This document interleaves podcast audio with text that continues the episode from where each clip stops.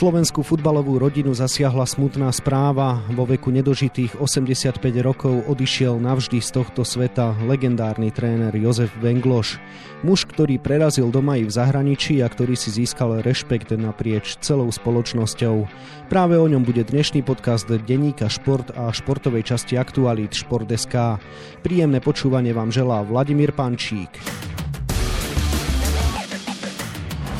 Vynikajúci hráč a ešte lepší tréner. Ružomberský rodák bol pri veľkých úspechoch československého futbalu, ale takisto viedol týmy ako Aston Villa, Celtic Glasgow, Sporting Lisabon či Fenerbahče. O Jozefovi Venglošovi budem hovoriť s kolegom z denníka Šport Mojmírom Staškom. Želám pekný deň. Pozdravujem ťa vládu aj poslucháčov. Mojo, tak aké sme mali správy o Jozefovi Venglošovi v poslednom období? Dá sa o tejto nemilej správe hovoriť ako o prekvapujúcej? Tak asi nie, predsa len už mal požehnaný vek posledných dvoch týždňoch som registroval, že zdravotný stav sa mu zhoršil, ale samozrejme aj tak to bola veľmi smutná správa. Približme si život Jozefa Vengloša. Ty patríš medzi športových historikov, tak si na to tá ideálna postava. Kedy evidujeme vôbec prvé zmienky o ňom a kedy začal teda s futbalovou kariérou? Tak bolo tomu asi niekedy v 50. rokoch, ročník 1936 a v dorasteneckom veku prešiel do Bratislavy aj vďaka pomoci svojho strika Pufa Bačkora, ktorý bol známe futbalové meno v Slovane Bratislava, či v jeho predchodcoch pod rôznymi názvami. Podstate talent svojho synovca nemohol prehliadať a samozrejme utrusil za neho slovo, takže to stiahovanie sa do Bratislavy nebolo nič prekvapujúce. Samozrejme, že na vtedy najlepšej futbalovej adrese na Slovensku to nemal ťažké, pretože káder Slovana bol vtedy nabitý skutočne veľkými hviezdami, reprezentantami, ale je zaujímavé, že on sa veľmi rýchlo dokázal prepracovať do zostavy, ako 19-ročný už hrával za Slovan. Ináč je zaujímavé, že najprv hral na pozícii útočníka a potom vekom sa nejako stiahoval viac a viac dozadu. A keď on spomínal tieto svoje začiatky v Slovane, tak hovoril, že stále nemohol uveriť tomu, že kde sa zrazu ocitol, že je po boku takých slavných hráčov. Ako ďalej pokračovala jeho aktívna kariéra? Dá sa povedať, že už ako hráč bol úspešný? Určite áno, so Slovanom získal titul a v pomerne mladom veku sa už stal kapitánom týmu, čo tiež o niečom svedčí, pretože kapitánska páska v týmoch, ktoré dlhé roky si držali stabilný káder, sa nedávala nejakým mladým hráčom, ale v podstate lídrom musel byť niekto skúsený, ale Jozef Vengloš už v mladom veku mal vlastnosti, ktoré ho predurčovali na lídra. Mal autoritu, mal prirodzený rešpekt rešpekt od spoluhráčov, ale pritom mal veľmi veľké množstvo kladných vlastností. Bol skromný, bol pokorný, bol tímový, nebol egoista, nehral na seba, takže jednoducho mal úplne ideálnu konšteláciu na to, aby nosil kapitánsku pásku aj v takom silnom klube, ako bol Slovan. Kariéru skončil pomerne skoro. Prečo? Dá sa povedať, že vo svojej kariére bol Smoliar. Mal dosť zranení, ale to, čo ho celkom zrazilo, bola žltačka, ktorú si priniesol zo zájazdu, myslím, že niekde z Latinskej Ameriky, z Mexika. V podstate ťahalo sa to s ním niekoľko mesiacov a na ten vrcholový futbal, na takej vysokej kvalitatívnej úrovni to nebolo. Takže jednoducho mal šťastie aj v tom, že v tom čase bol trénerom Slovana Leopold Jim Šťastný, ktorý teda vytušil, že aké možnosti sa skrývajú v Englošovi a keď Slovan podnikol jeden z takých legendárnych zájazdov do Austrálie, tak vtedy si šťastne zobral Vengloša ako svoju pravú ruku. To znamená v podstate aj na pozíciu asistenta. A vlastne tam sa dosť aj prehodila výhybka vo Venglošom živote, pretože už neviem akým spôsobom slovo dalo slovo a jednoducho ocitol sa v týme FC Prague Sydney po ukončení toho zájazdu, pretože Austrálčania si ho vyžiadali, že čo keby tam ostal. Takže on ostal, začal trénovať, dal si jednu veľmi zaujímavú podmienku, že chce pri tom aj učiť, takže nakoniec trénoval, učil, prednášal a v podstate tam sa začali rodiť nejaké základy jeho budúcej skvelej kariéry. Takže platí, že všetko zlé je na niečo dobré, môžeme to tak povedať? Tak v tomto prípade to platilo určite 100%, pretože len keď zapojíme do toho nejakú logiku, ak by hral napríklad do 7, 8, 10 rokov dlhšie, tak v podstate by asi nenaštartoval v tak mladom veku takú skvelú trenerskú kariéru, ako mal. Ja by som tam dodal ešte to, že už v Austrálii sa stal aj reprezentačným trénerom tamojšieho týmu a vtedy mal 33 rokov. To znamená, že v 33 rokoch, ak by sa mu nejaké karamboly nevyhýbali, tak ešte v pohode by hral na mieste nejakého obrancu Slovane Bratislava alebo niekde inde, hej, ale takto už získaval iné ostrohy, ktoré teda zužitkoval. Kedy sa mu poznatky nadobudnuté v Austrálii podarilo aplikovať na Slovensku? Tak svojím spôsobom by som povedal, že až senzačne veľmi skoro Po návrate z Austrálie bavíme sa o nejakom prelome 60. a 70. rokov. Sa stal trénerom vo VSS Košice a Košičania doteraz spomínajú na to, že to bolo jedno z najlepších období v histórii VSS. Mústvo hralo veľmi pekný, ofenzívny, atraktívny futbal, hralo doslova hore-dole, útočili aj obrancovia, krajní obrancovia, bolo perfektne kondične pripravené. To bolo veľmi zaujímavé, že jeden z takých veľmi silných poznatkov, ktorý si on doniesol, bola príprava v vysokohorskom prostredí prostredia a naberanie kondície to začal praktizovať už v Austrálii, kde so svojimi mužstvami chodil naberať kondíciu do a jednoducho jeho manšafty vládali. A v podstate toto zavedol aj v Košiciach, toto zavedol potom v Slovane, kde hlavne vybudovaním perfektnej kondičky mohol Slovan konečne zlomiť Trnavskú nadvládu a toto potom praktizoval aj pri reprezentácii Československa, čo si mnohí určite budú pamätať z tých známych tatranských sústredení, kde bolo vlastne tradíciou, že tým Československa pred odchodom na vrcholné podujatie svete, či to bol Belehrad 76, Taliansko 80 alebo Španielsko 82, išiel naberať formu a nejakú takú fazónu a aj prečistiť si hlavu do vysokohorského prostredia. Už si načal teda československú reprezentáciu. Vieme, že v nej dosiahol najväčšie úspechy spoločne s kolegom Václavom Ješkom. Je pravda, že oni dvaja do seba zapadli ako súčiastky lega? Tak úplne, úplne ako ja, keď som písal články alebo keď som robil knihu Zlatý Belehrad 76 a rozprával som sa s bývalými zverencami a rozprával som sa aj s Jozefom Venglošom, tak všetci potvrdzovali, že tamto sedelo ako baterka, kde je pluska si sadne s minuskou. Jednoducho aj povahovo, aj ľudský Vengloš pokojný, rozvážny, pragmatický, stále nad všetkým uvažujúci a pokojne konajúci a oproti tomu Ježek taký skôr impulzívny, ktorý dával často na prvý inštinkt, ktorý mu niekedy Vengloš vyvrátil alebo doplnil a predovšetkým rešpektoval jeden druhého v jeho názore. Hej.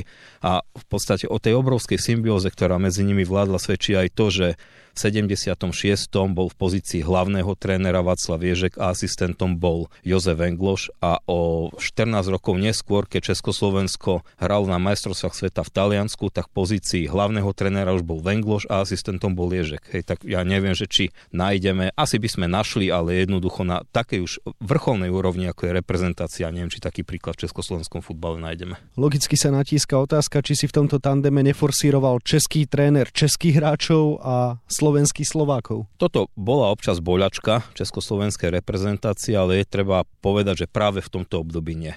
Obaja boli pragmatici, obaja boli veľmi hlboko uvažujúci ľudia a veľmi pedantne premyšľajúci a uvedomovali si, že pre spoločný úspech treba urobiť spoločné veci.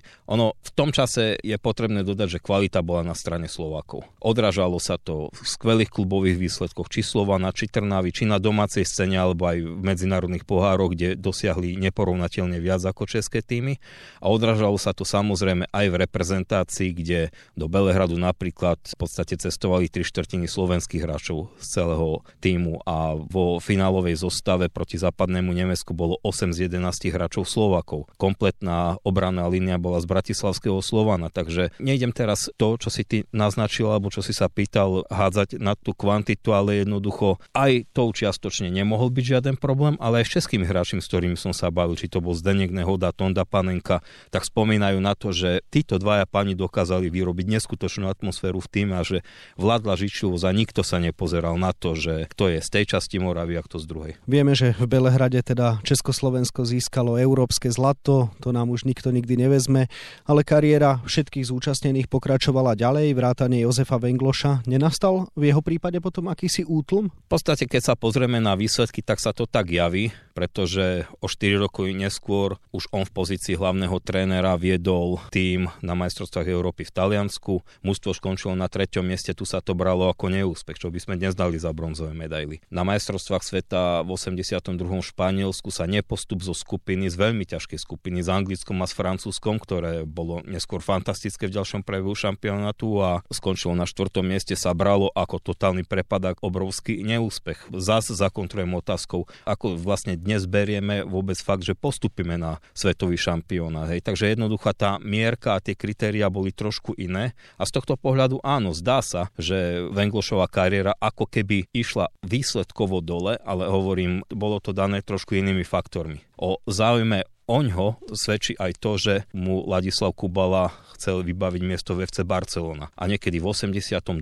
mali o ňo záujem reprezentácie Portugalska a Rakúska, ale bol tu taký bumerangový efekt, že súdruhovia v Prahe si povedali, že neúspech v Španielsku si musí niekto odpíkať, takže dostal taký nevypísaný ročný dištanc a nemohol nikam ísť. Ale v 83. keď už sa to trošku uvoľnilo, hneď po ňom siahol Sporting Lisabon a ten si asi nemusíme predstavovať, aká to bola obrovská značka a aká stále je. Nielen Sporting Lisabon, keď sa človek pozrie do životopisu Jozefa Vengloša až krúti očami, aké veľké kluby trénoval ako ho vnímali v zahraničí a čo bol vlastne ten zlom, že úspel teda aj mimo Československa? Ja tam tých zlomov vidím viac. Jeden zlom bol už samotná Austrália, kde sa on perfektne naučil po anglicky. Ten pobyt on využil do maxima. Druhá záležitosť bola, že už tam si zvykol na nejaký západný spôsob života a na to, že asi treba zahodiť také naše tradičné nejaké schovávanie sa a takú nejakú menšiu dávku odvahy, že ja si na to netrúfam. On si trúfal. Po tretie, zvykol si na to, že začal pre prednášať, začal robiť odborné prednášky, písať metodické veci, na toto mal stále talent, nenadarmo bol docentom. Ďalej obrovským zlomom samozrejme bol Belehrad 76, pretože keď niekto taký tým ako Československo prevedie cez také týmy ako Anglicko, Portugalsko, Sovietsky zväz, Holandsko, západné Nemecko k titulu majstrov Európy, tak to samozrejme zaujme celý svet. On sám, keď som sa s ním rozprával, tak hovoril, že toto on považuje za najväčší milník a že zlato z Belehradu, že mu v podstate otvorilo dvere do celého sveta a v podstate, keďže nikde nevybuchol, tak ten dobrý chýr sa stále budoval, navyšoval a stále išiel ďalej. Takže jednoducho on takú svoju prestíž si tou svojou poctivou svedomitou prácou budoval ďalej. Každý vie, že Jozef Vengloš sa stal prvým neostrovným trénerom, ktorý viedol tým anglickej Premier League a dokonca si získal úctu aj u tých najlepších domácich kolegov. V tejto súvislosti sa v minulosti rozhovoril aj pre RTVS. Pamätám si na Sir Alexa Fergusona, keď som prišiel ako prvý nebritský manažér do Aston Villa, prišiel za mňa a povedal, Joe, vítaj, keď budeš niečo potrebovať, príď, ja ti milé rád poradím. To bolo to najsilnejšie povzbudenie od najvýraznejšej osobnosti. Mojmír, čím to je, že Jozef Vengloš mal rešpekt trebárs aj u Sira Alexa Fergusona, teda legendy Manchester United? Tak Alex Ferguson bol trénersky stále podkutý človek, aj keď vyzerá svojím spôsobom ako nejaký jednoduchý chlap zo škótskej Vysočiny, ale ja keď som sa o ňom bavil s anglickými kolegami, tak tí mi rozprávali také veci, že som trošku musel prehodnotiť niektoré svoje náhľady. Samozrejme, že Alex Ferguson vedel, že čo dosiahol Jozef Engloš vedel, že má proti sebe trénera, ktorý bol dvakrát s týmom Československa na majstrovstvách sveta, ktorý bol na dvoch európskych šampionátoch, ktorý už predtým kormidloval také značky, ako bol spomínaný Sporting Lisabon, alebo aj v Anglicku celkom dobre známy Slovan Bratislava. Takže jednoducho, možno tam bola v tom aj obyčajná dávka kolegiality, ale jednoducho skôr predpokladám, že áno. A Zároveň e, v tým, že Fergusona považujem za férového chlapa, tak bolo v tom asi aj také povzbudenie, pretože samozrejme médiá v Anglicku venovali pozornosť tomu, že tu máme prvého trenera nebritského, ale aj, aj neírskeho, pretože už predtým bolo niekoľko írskych koučov vo vtedajšej First Division a jednoducho boli to také slova povzbudenia, normálna kolegialita a normálny ľudský prístup. Prečo sa hovorí, že Jozef Vengloš predbehol dobu a že to svojím spôsobom pocítili aj Angličania? Ja som v roku 2002 mal príležitosť rozprávať s Davidom Pletom, ktorý bol na Slovensku ako tréner anglickej reprezentačnej 21 a David Plet bol asi taká najväčšia hviezda Aston Villa v roku 1990-91, keď tam trénoval Jozef Engloš. V podstate bolo veľa vecí, ktoré Vengloša zarazili a ktoré on chcel robiť ináč a ktoré Angličania nakoniec robili ináč, ale už niekoľko rokov. Do repertoáru Angličanov v tom čase anglických tímov nepatril nejaký práve najsprávnejší jedálniček. Platilo doslova, že dáme si hranolky, hamburger, hoci čo a za dve hodiny hráme futbal neexistovalo niečo také ako výklus po zápase. On bol z toho doslova až v šoku, hej, že jednoducho zápas skončil záverečným hvizdom, tým sa bol schopný rozísť za pol hodiny sedieť na pive niekde s fanúšikmi. Jednoducho také niečo neexistovalo. Najviac ho mrzelo to, že keď sa aj prehralo 0-3. Za pol hodiny sa opäť išlo na pivo. Angličania zase nevedeli pochopiť, čo ten čudný doktor Hu, ako ho volali, od nich žiada, aké výklusy, aká zmena stravy, aká zmena nápojov, prečo nie pivo, prečo nejaké jontové nápoje, prečo jedla so sacharidmi a tak ďalej a tak ďalej. Anglickí kolegovia niektorí zase nevedeli pochopiť, že on si v každom momente niečo nahrával, niečo si zapisoval, okamžite išiel na diktafón, sedel, pozoroval zápas nejakých superiacich tímov, on si hneď nahovoril poznámku. Takže jednoducho bolo veľa vecí, ktoré on robil inak. Ono treba povedať, že v tom roku 1990 ešte Anglicko bolo také zatvorené. Nebola to promenáda zahraničných trénerov, akú tam máme teraz, ale jednoducho nebolo zvykom, aby tam bol niekto cudzí. Oni si hovorili, že čo tu ten človek ako chce, bez ohľadu na to, že mnohých svojich kolegov mohol strčiť do vreska, čo sa týka úspechov a čo sa týka už nejakého profesijného životopisu. Takže jednoducho mal to ťažké, bol taký prvý priekopník, ale možno, že keby nebolo Vengloša, tak by nebolo potom ani Beniteza, Wengera, Moríňa, Klopa a ďalších. Ako pokračovala kariéra Jozefa Vengloša po angažmáne v Astonville? Bola tam veľmi zaujímavá zastávka vo Fenerbahce Istanbul, po ktorej nasledovala už reprezentácia Slovenska, čo bola veľmi silná kapitola. A ja by som práve pri nej vyzvihol jeden veľmi silný a ľudský faktor, Jozefa Vengloša, ktorého prehovárali v bohatom tureckom klubu, aby ešte ostal, ponúkali mu zmluvu na dva roky. On neostal, v podstate sa stalo asi to, čo sa logicky malo stať, kto by mohol byť iný trénerom novovytvorenej slovenskej reprezentácie ako nie Jozef Vengloš, ale v podstate boli to trnisté roky, roky strádania budoval sa zväz, budovali sa veci okolo reprezentácie. Pokiaľ išlo o nejakú infraštruktúru, tak sme sa nemohli rovnať ani len s Čechmi. Nie to ešte so zabehanými reprezentáciami v Európe. V podstate pre hráčov bolo doslova hriechom vymeniť si dres, pretože ten dres chýbal. Jednoducho pre iné zväzy sme na medzinárodnom poli boli fackovací pának. Možno si niekto spomenie, ako pri zápase s Francúzskom, ktorý skončil na tehelnom pole remizou 0-0, okrem toho, že neustále vypadávalo osvetlenie a istý čas sa nehralo, sme museli nastúpiť bez Petra Dubovského, lebo Real Madrid nám ho na kvalifikačný zápas jednoducho neuvolnil. A vlastne s týmito veternými plynmi musel Jozef Engluš bojovať. Neskončilo to najlepšie po 16 zápasoch a po prehre 0-5 v Zabže abdikoval spolu so svojím asistentom Janom Kociánom a v podstate v tej náročnej skupine v kvalifikácii na Euro 96 sa nejaké plány nesplnili. Takže na jednej strane bolo to veľké sklamanie, na druhej strane on sám to hodnotil tak, že nešlo o hlas rozumu, ale išlo o hlas srdca. V slovenskej reprezentácii teda síce úspech neprišiel, ale kariéra Jozefa Vengloša úspešne pokračovala v Celtiku, kam pritiahol aj Ľubomíra Moravčíka. Predpokladám, že na túto tému mi povieš nejakú peknú príhodu. Tak zaujímavý bol už len samotný príchod Ľubomíra Moravčíka, pretože ten bol vtedy hráčom Duisburgu, do ktorého sa dostal po pôsobeniach vo francúzskych kluboch. V podstate Duisburg mu nesadol, nebol tam spokojný a na veľké prekvapenie mal vtedy 33 rokov, po ňom siahol Celtic Glasgow, kde bol vtedy koučom, manažérom, teda Jozef Engloš. Ono dosť sa mu to nemuselo vyplatiť, pretože samozrejme škótsky novinári, škótske médiá registrovali, že ide o 33-ročného hráča. Moravčíka nepoznali, prišiel za 350 tisíc libier. Škótske médiá sa nevedeli zjednotiť, či to je veľa, či to je málo za niekoho, koho nepoznajú. V tom čase treba povedať, že Celtic podpisoval hráčov za milión libier. To znamená, že tá suma nebola premrštená. Pokiaľ ide o spoluhráčov, tým Moravčík vyrazil ich už na prvom tréningu. Vo svojom treťom zápase za Celtic. Celtic vtedy nastúpil proti Rangers a rozdrvil jasno po výsledku 5-1, Moravčík dal 2 góly, na ďalšie 2 nahral a Jozef Megloš mohol prísť veľmi triumfujúci na tlačovku.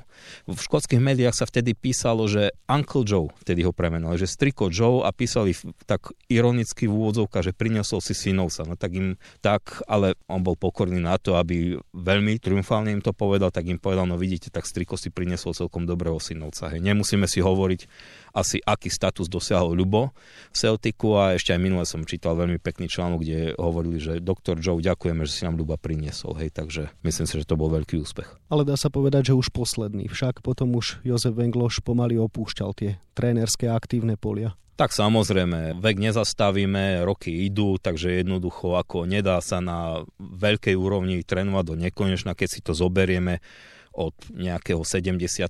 roku, od Slovana Bratislava, od 76. a povieme, že svoju trénerskú kariéru završil v Japonsku v roku 2002, tak je to si myslím, že pomerne veľký a úspešný časový úsek. Čomu sa venoval po konci trénerskej kariéry? Už aj počas nej v podstate vypracoval metodiky, prednášal. Je zaujímavé, že tak ako si niektorí zapichujú vlajočky, že koľko miest a koľko štátov navštívili, tak asi Jozef Engloš by mal futbalové vlajočky na celom svete, prednášal v 120 krajinách sveta, čo je svojím spôsobom niečo nepredstaviteľné. Pracoval v rôznych komisiách, či UEFI alebo FIFI. Zúčastnil sa množstva šampionátov, aj tam pracoval v odborných metodických alebo technických komisiách. 5 alebo 6 krát viedol výber sveta a výber Európy. Pracoval s takými ľuďmi ako Bora Milutinovič, Roxburg a ďalší známi tréneri, takže jednoducho stále mal práce dosť, ale v podstate už pracoval na tom metodickom a na tom vzdelávacom poli. Odborník, revolucionár, pán profesor, tých prívlastkov mal Jozef Vengloš veľa, ale každý sa zhoduje na tom, že to bol najmä výborný človek. On sám v tejto súvislosti o sebe pre RTVS povedal. Ja sa riadím takými principiálnymi otázkami výchovy, ktorú som dostal doma od mami, od oca. Váž si ľudí, aj teba si budú vážiť, chovaj sa tak, ako ty chceš, aby sa ľudia chovali k tebe. Mojmír, čo ty na to? Tak to môžem len potvrdiť. Ako pre mňa, keď mi raz niekto povie, že Jozef Engloš, ja si nebudem hovoriť, že Celtic Glasgow a možno ani nie, že Belehrad 76 a už vôbec nie Ichihara alebo reprezentácia Omanu. Pripomeniem, že bol trénerom až 5 reprezentácií, čo je tiež unikát.